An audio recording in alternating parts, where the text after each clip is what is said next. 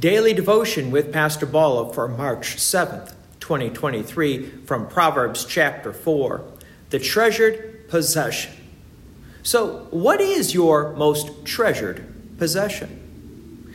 Think about it for now as we continue with Solomon's instructions to his sons about, okay, I'm going to give it away, faith and trust in God, which Solomon calls wisdom. So, now you already know what Solomon, from Solomon's point of view, what his most treasured possession is. And by the way, Solomon had a lot of possessions and a lot of wealth, but faith was the most important. So let's continue with Proverbs chapter 4, beginning with verse 1. Hear, O sons, a father's instruction, and be attentive, that you may gain insight for I give you good precepts. Do not forsake my teaching.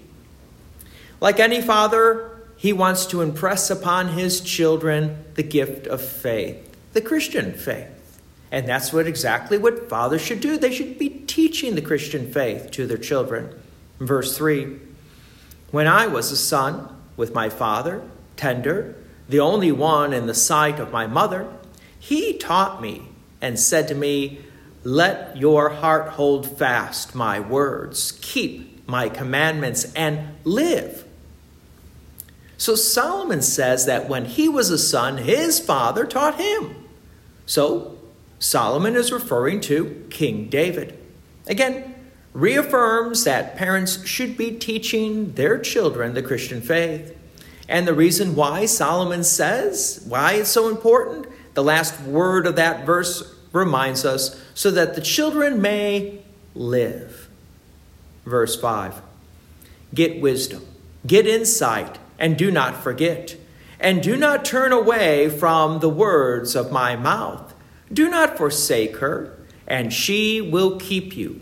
Love her, and she will guard you. Wisdom that is, the Christian faith is indeed the greatest gift we'll ever receive. And this gift from God should be our most treasured possession. But if I ask you, what was your treasured possession before you started hearing this devotion? It might have been something else.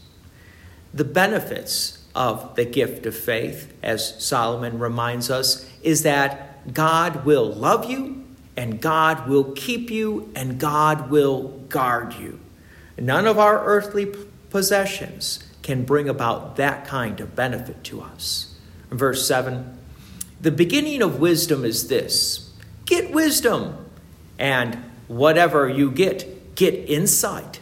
Prize her highly, and she will exalt you. She will honor you if you embrace her. She will place on your head a graceful garland she will bestow on you a beautiful crown. I like that idea. Get insight, get wisdom.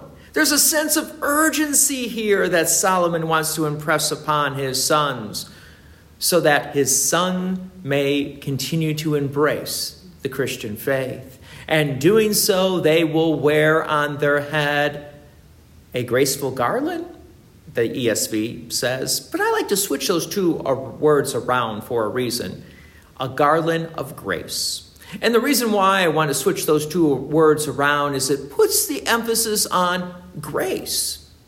Faith is a gift from God. We receive it by God's grace. So, grace is the garland that God puts on our head as a beautiful crown. But do we value the gift of faith like a king would value his crown? Sure, it looks nice. Sure, the metal is valuable. It may even have precious jewels in it. But the key thing about the crown is the identity. There is no king without a crown. Likewise, for the Christian, where is our identity? It is in Christ. As we are baptized into Christ, we put on Christ and we become sons and daughters of God, co heirs with Christ. This is who we are. So we dare not lose our crown. We dare not give up the Christian faith, but we cherish the Christian faith above all things because it is truly who we are. The Christian faith is given to us as our most treasured possession. God's peace and many blessings be with you, and thank you for listening. And please take an opportunity to share this message with others. If you have enjoyed these daily devotions, please consider making a donation to Peace Lutheran Church, 24024 West Main Street, Plainfield, Illinois, 60544. Thank you again for listening.